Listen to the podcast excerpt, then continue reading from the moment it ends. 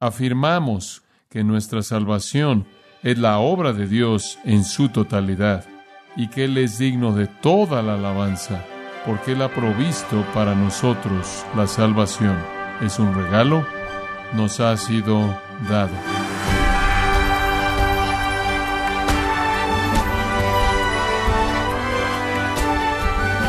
Le damos las gracias por estar en sintonía en gracia a vosotros con el pastor John MacArthur. El distinguido predicador Charles Spurgeon dijo, de la palabra de Dios deduzco que todo hombre está condenado, desde el más alto hasta el más bajo, y en cuanto a la salvación, es completamente por gracia, desde el principio hasta el fin. Fin de la cita.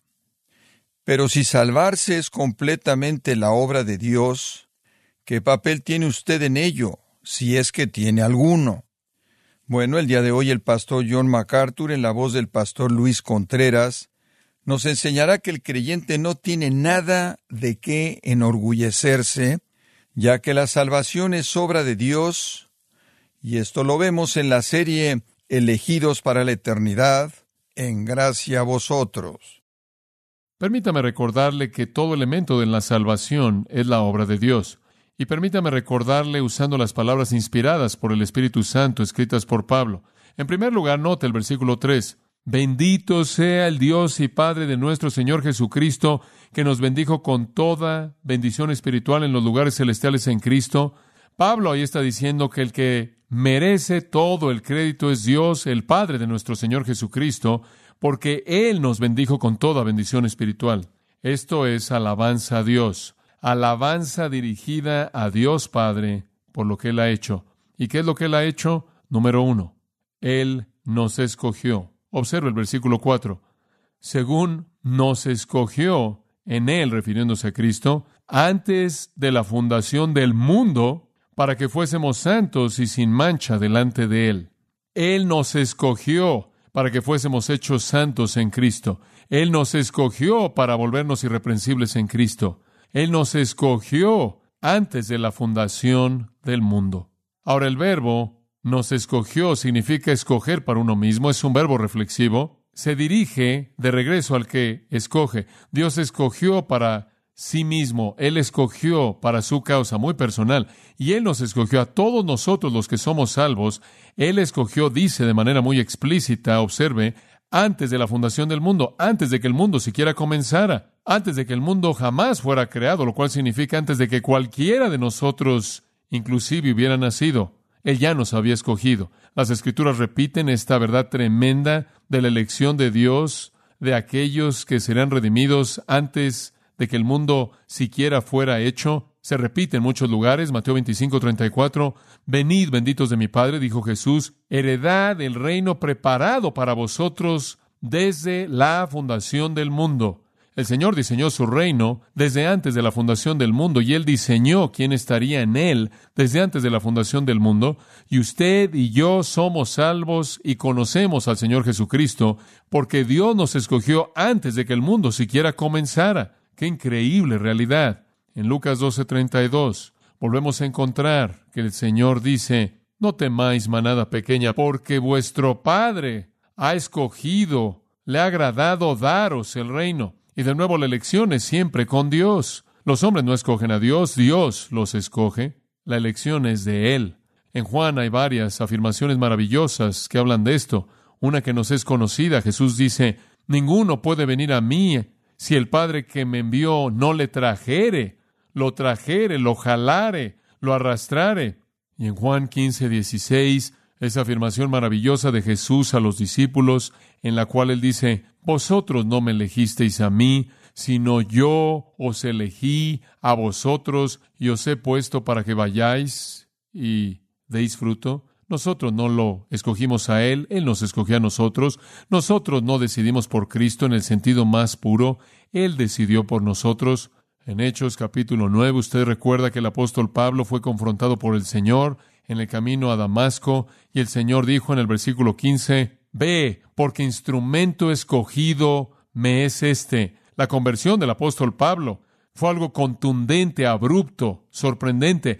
El hombre iba camino a perseguir cristianos y él fue convertido sobrenaturalmente de manera divina, ahí mismo, transformado y llamado a ser un apóstol, porque Dios lo escogió para que fuera eso antes de que el mundo comenzara. En el capítulo 13 de Hechos, una afirmación fascinante se encuentra en el versículo 48.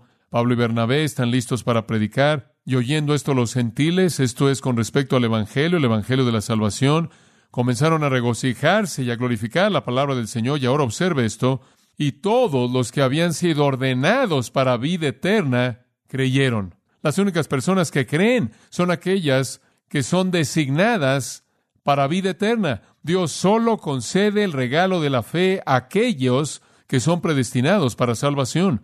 En segunda de Tesalonicenses, una afirmación maravillosa en el capítulo 2, versículo 13, mas nosotros siempre debemos dar gracias a Dios por causa de vosotros. ¿Por qué debemos dar siempre gracias a Dios, hermanos? Porque Dios os ha escogido desde el comienzo para salvación. Esta es la razón por la que le agradecemos a Él. No le damos gracias a ustedes por su salvación, no le damos gracias a ustedes por ser lo suficientemente brillantes, lo suficientemente inteligentes, lo suficientemente espirituales, por tener el suficiente entendimiento. Le damos gracias a Dios por ustedes, porque Dios los ha escogido a ustedes desde el comienzo para salvación, mediante la santificación por el Espíritu junto con la fe en la verdad. Tiene que haber fe por parte de usted, pero esa fe es el resultado de la elección de Dios, conforme la produce por su Espíritu. En 2 Timoteo 1.9 dice, según nos salvó, hablando de Dios, y nos llamó con un llamamiento santo, no según nuestras obras, sino según su propio propósito y gracia, la cual, sigue esto, nos fue concedida en Cristo Jesús desde toda la eternidad. Afirmación tremenda, Él nos salvó, Él nos llamó, no según nuestras obras, sino según su propósito, su gracia, nos concedió en Cristo desde toda la eternidad. En segundo lugar, Él nos predestinó, versículo 5, lo dice, habiéndonos predestinado para ser adoptados hijos suyos por medio de Jesucristo según el puro afecto de su voluntad, su voluntad, su intención, su propósito determinó nuestro destino. Eso es lo que predestinado significa. Significa haber determinado previamente el destino de antes. Él lo hizo, Él nos escogió y el propósito de su elección fue establecer nuestro destino. ¿Y cuál fue nuestro destino? Ser adoptados como hijos. Increíble. Él nos escogió con el propósito de predeterminar nuestro destino para ser hijos de Dios. El propósito de su elección fue hacernos sus hijos. Mas a todos los que le recibieron, Juan 1.12, les da el poder o la potestad de convertirse en qué? Los hijos de Dios. Y somos sus hijos, Romanos 8 dice, y clamamos, Abba, Padre, Papito, dice lo mismo en Gálatas 3.26. Somos sus propios hijos amados. Le pertenecemos. En Gálatas 4, 6 dice, y debido a que sois hijos, Dios ha enviado el Espíritu de su Hijo a sus corazones, clamando, Abba, Padre. Por tanto, ya no sois un esclavo, sino un hijo. Y si hijo, entonces un heredero mediante Dios. ¡Qué realidad tan tremenda! Somos sus hijos. No solo somos sus hijos, sino que somos sus hijos amados. Somos sus hijos adorados. Y Juan dice, y no es sorprendente que él lo dice en 1 de Juan 3.1, mirad cuán grande amor el Padre nos ha dado para que seamos llamados hijos de Dios. Pero lo somos, lo somos. Y entonces Él nos escogió. Y nos escogió con el propósito de predeterminar nuestro destino para convertirnos en sus hijos. Y lo hizo según el puro afecto de su voluntad. Lo hizo, dicho de manera simple, porque lo quiso hacer. Le dio placer. Y dice en Isaías 46:10, hago todo mi beneplácito, cumplo todos mis propósitos. Es un pensamiento increíble. Dios en la eternidad pasada lo escogió a usted para un destino, y ese destino fue para convertirse en su Hijo. Ahora, para hacer eso posible, llegamos a una tercera realidad aquí. Él nos concedió gracia. nos concedió gracia. El plan, la elección, la predestinación fueron activados en realidad mediante su gracia. Versículo 6. Para alabanza de la gloria de su gracia, con la cual nos hizo aceptos en el amado. ¿Quién es Cristo? ¿Qué es gracia? Favor inmerecido, bendición no ganada, bondad y amabilidad no ganadas. La gracia es darnos algo que no merecemos en absoluto. Y esa es la manera en la que somos salvados. Somos salvados por gracia. En Efesios 2 dice, porque por gracia sois salvos mediante la fe, y esto no de vosotros, pues es don de Dios, no por obras para que nadie que se gloríe. Tomaríamos todo el crédito si hubiera algún crédito que tomar, pero todo es de Él. La gracia es de Él, la fe es de Él, no según nuestras obras. En Hechos 15:11 recuerda esa afirmación maravillosa y simple y directa, pero creemos que somos salvos mediante la gracia del Señor Jesús. ¡Qué testimonio! Creemos que somos salvos mediante la gracia del Señor Jesús. Y en el capítulo 18 de Hechos, mismo libro, versículo 27 dice, Él quería ir a Calla, los hermanos le animaron escribiéndole a los discípulos para que le dieran la bienvenida, hablando de Pablo, cuando Él llegó, Él ayudó mucho a aquellos que habían creído mediante la gracia. Es la única manera en la que alguien cree. Es Dios en su gracia dándole la capacidad de creer. Usted no lo merece. De cualquier manera Él lo da. Usted no se lo puede ganar. De cualquier manera Él lo da. Usted no se lo puede ganar. De cualquier manera Él lo da. Romanos 3, 24 dice, siendo justificados como un regalo por su gracia un regalo por su gracia. Él nos concedió gracia. De hecho, la frase aquí en el versículo 6 literalmente significa, por gracia hemos sido agraciados. Esa es la idea. Él nos agració en Cristo, el amado. La gracia entonces fue el medio por el cual Él cumplió su elección y su destino predeterminado y nos hizo sus hijos. En cuarto lugar, Observe lo que hizo. Él nos redimió, versículo 7, en quien tenemos redención por su sangre. Él nos redimió. ¿Qué significa redimir? Comprar de regreso. ¿Qué hizo para comprarnos? Bueno, éramos esclavos al pecado, éramos esclavos a la muerte y al infierno y a Satanás y a los demonios. Éramos esclavos a la carne caída, éramos esclavos al mundo. Y ahí estábamos en el mercado de esclavos. Y Él vino al mercado de esclavos y Él nos compró.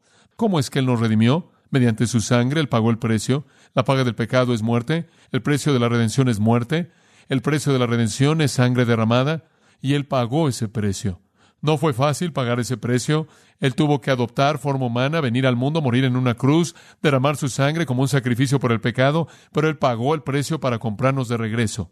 Esta es la razón por la que la sangre de Cristo es preciada. Esta es la razón por la que Pedro dice que no fuisteis redimidos con cosas perecederas, cosas como plata, oro, de vuestra vana manera de vivir, heredada de vuestros padres, sino con la sangre preciosa, como de un cordero sin mancha, la sangre de Cristo, claro que es preciada, también es digna de alabanza. Esa es la razón por la que en Apocalipsis 5 dice, y cantaron un cántico nuevo, digno eres tú de tomar el libro y romper sus sellos, porque tú fuiste inmolado y compraste para Dios con tu sangre a hombres de toda tribu, lengua y nación y pueblo.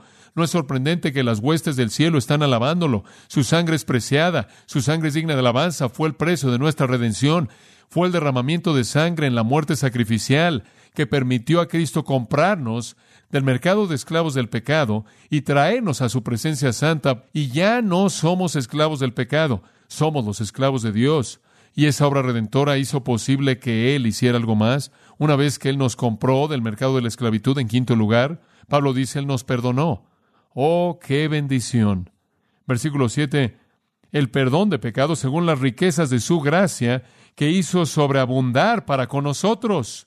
Él nos perdonó. Él nos compró del mercado de esclavos, no para decir, bueno, me vas a pagar todo eso, te he hecho un gran favor, pero no creas que te vas a salir con nada en el futuro. No, no, no, no. Él nos compró del mercado de esclavos y nos perdonó. Jesús cuando él estaba instituyendo su mesa en Mateo 26, 28, él dijo, esta es mi sangre de nuevo pacto. Cuando él levantó la copa, la cual es derramada por muchos por el perdón de pecados. Él nos perdonó, perdona Fiemi, enviar para nunca regresar. Él alejó nuestros pecados tan lejos como está el este del oeste. Él los sepultó en las profundidades del mar. Él ya no se acuerda de ellos. No es sorprendente que Miqueas dice, ¿quién es un Dios perdonador como tú? Pablo dice, ahora pues ninguna condenación hay para los que están en Cristo. Efesios 4:32, Colosenses 2:13 dice, somos perdonados. Primera de Juan 2:12, hijitos míos, él os ha perdonado todos vuestros pecados por causa de su nombre. ¿Cómo pudo él hacer eso?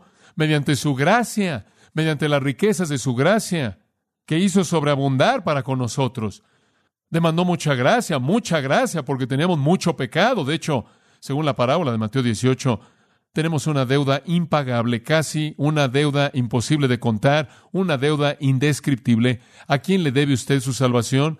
Se la debe al Dios que lo escogió usted. Se la debe usted al Dios que lo predestinó. Se la debe al Dios que lo redimió, al Dios que lo perdonó, al Dios que quiso que fuera suyo, debido a que Él quiso que usted fuera de Él. No da ninguna otra razón, aunque somos tan indignos, tan indignos. Y ahora Él ido aún más allá de eso.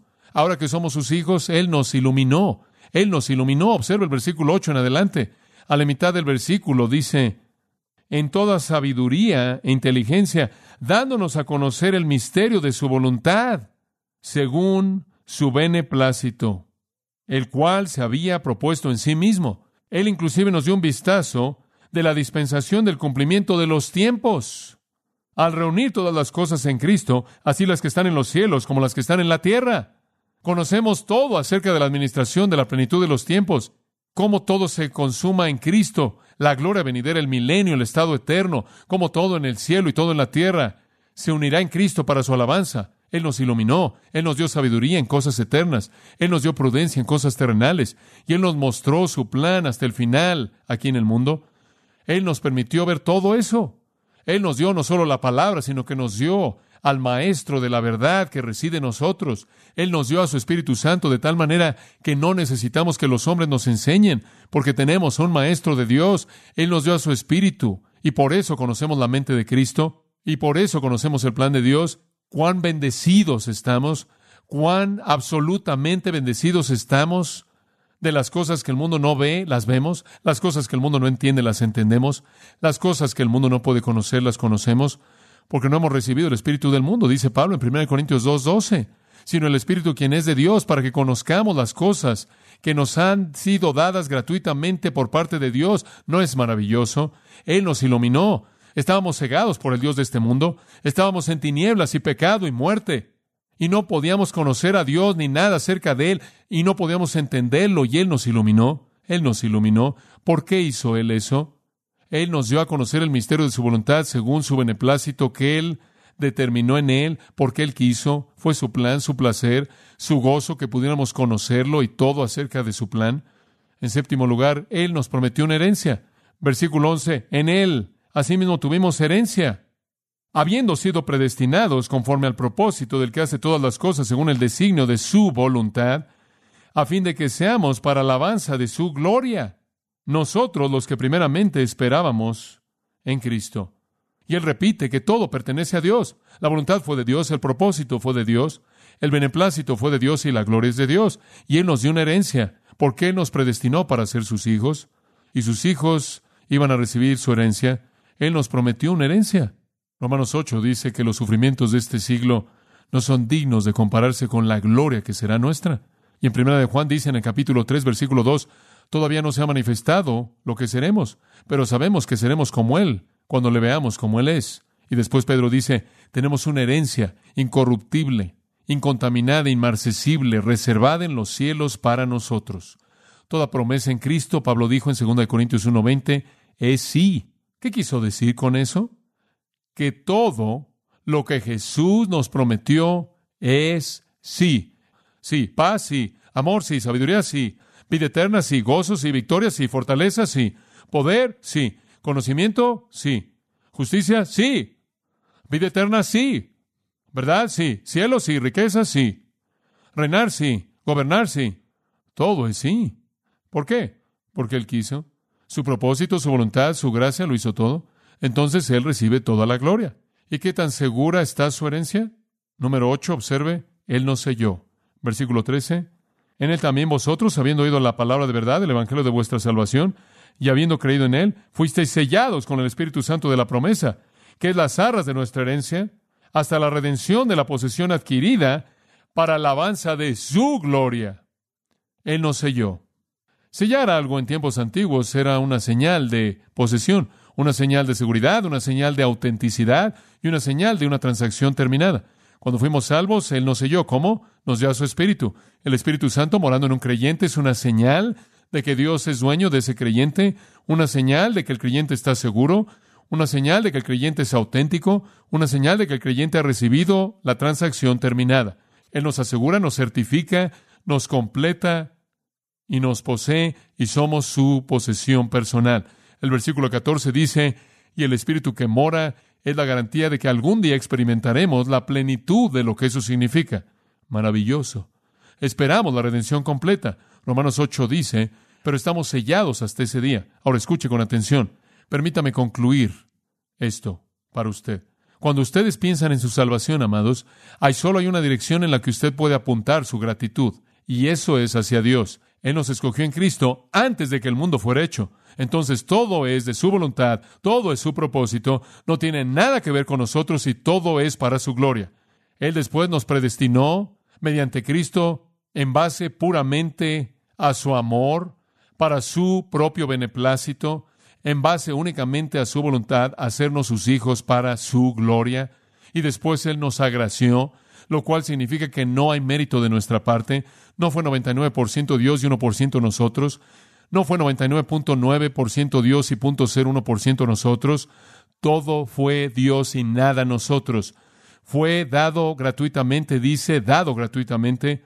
Y eso le trae toda la alabanza y toda la gloria a Él. Él nos redimió, esto es, Él proveyó y pagó el precio por nuestros pecados y nos concedió libertad de la esclavitud y el pecado y la muerte según las riquezas de su gracia inmerecida, lo cual le da a Él toda la gloria. Y después Él nos perdonó. Habiendo pagado el precio, Él entonces nos perdonó de manera libre de todos nuestros pecados en base a nada que hubiéramos hecho, de nuevo dándose a sí mismo toda la gloria, toda la alabanza. Después Él nos iluminó, Él nos reveló su voluntad, lo cual de otra manera nunca habríamos conocido, ni jamás habríamos podido descubrir. Toda la gloria para su revelación de sí mismo entonces le pertenece a Él, y después Él nos dio una herencia, una herencia que no podríamos ganarnos, de tal manera que toda la alabanza es de Él. Él la dio porque Él nos predestinó para ella, porque Él determinó nuestro propósito para ella, porque Él la quiso para nosotros, y después Él nos selló. Él proveyó seguridad. Si no fuera por eso, fallaríamos, fracasaríamos. Pero Él nos asegura, y entonces toda la alabanza es de Él. Entonces, ¿qué hay de nosotros? ¿Hacemos algo? ¿Nada más nos paramos hasta que Él lo haga? Observe si es tan amable los versículos 12 y 13. Dos cosas se mencionan, y solo dos, y casi de manera inadvertida. Dice en el versículo 12 que fuimos los primeros en esperar en Cristo. Y en el versículo 13 dice, después de haber oído el mensaje de la verdad, el Evangelio de su salvación, habiendo también creído, esperar en Cristo, creer en el Evangelio, esa es nuestra parte. Bueno, dice usted, espera un momento, acabas de decir que todo fue de Dios. Bueno, esa es nuestra respuesta a la obra de Dios, pero escuche con atención, inclusive eso es generado por Dios. Aún eso es generado por Dios. Porque por gracia sois salvos por medio de la fe. Y aún eso no es de vosotros, sino es que el don de Dios. Es Dios quien le da a usted el poder de esperar en Cristo. Es Dios quien abre sus oídos para oír el mensaje de la verdad, oír el Evangelio de salvación y creer. Eso también es un regalo. Todo es de Él. Todo es activado por el Espíritu Santo. Usted no puede esperar en Cristo sin que el Espíritu Santo genere esa esperanza. Usted no puede creer en Cristo sin que el Espíritu Santo genere esa fe. Entonces, ¿por qué parte de nuestra salvación merecemos alabanza? Por ninguna, absolutamente ninguna, absolutamente ninguna. La raza humana entera va camino al infierno y serán condenados al infierno debido a incredulidad. Son condenados, Jesús dijo en Juan 3, porque no creen. Pero Dios, en gracia soberana, ha escogido salvar a aquellos sobre quienes ha colocado su amor y los escoge del arroyo de hombres que van en una cascada al infierno. Qué verdad tan bendita, qué verdad tan humillante, qué verdad que aplasta y despedaza el orgullo. Todos somos salvos por su gracia. Podemos agradecerle lo suficiente. ¿Por qué nosotros? ¿Por qué nosotros? No es sorprendente que el versículo 3 dice lo que dice. Bendito sea el Dios y Padre de nuestro Señor Jesucristo, que nos bendijo con toda bendición espiritual en los lugares celestiales en Cristo.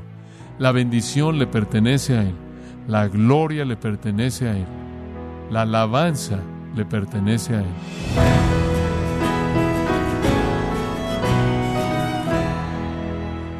De esta manera el pastor John MacArthur ha concluido esta preciosa e importante serie titulada Elegidos para la eternidad, aquí en gracia a vosotros. Estimado oyente, quiero recomendarle el libro Isaías 53, El siervo sufriente, en donde John MacArthur, haciendo uso de su experiencia y su sistema de predicación expositiva, explica por medio de diez sermones lo que el autor divino dijo a través del profeta Isaías acerca de Jesucristo, el Cordero Inmolado de Dios. Adquiéralo en la página gracia.org o en su librería cristiana más cercana. Y quiero recordarle también que puede descargar todos los sermones de esta serie elegidos para la eternidad, así como todos aquellos que he escuchado en días, semanas o meses anteriores, animándole a leer artículos relevantes en nuestra sección de blogs, ambos en gracia.org. Si tiene alguna pregunta o desea conocer más de nuestro ministerio, como son todos los libros del pastor John MacArthur en español, o los sermones en CD, que también usted puede adquirir, escríbanos y por favor mencione la estación de radio por medio de la cual usted nos escucha en gracia a vosotros. Es importante conocer no solo el país y ciudad de donde usted nos escucha, sino también la radio. Para quienes contactan nuestro ministerio por primera vez, pueden solicitar una copia del mensaje de promoción sin costo alguno, un mensaje por oyente únicamente. Si usted vive en los Estados Unidos o Puerto Rico, escríbanos a Gracia Vosotros, P.O. Box 4000, Panorama City, California, 91412. O puede escribirnos a través del siguiente correo electrónico radio arroba gracia.org. Bueno, en nombre de John MacArthur y el personal de este organismo, queremos darle las gracias por su tiempo y sintonía y queremos pedirle que no deje de orar por este ministerio, como también por la estación de radio por la cual usted nos escucha de lunes a viernes. Este es su amigo Miguel Contreras, invitándole a sintonizar nuestra próxima edición para que juntos continuemos desatando la verdad de Dios un versículo a la vez. No se lo pierda, aquí en Gracia a Vosotros.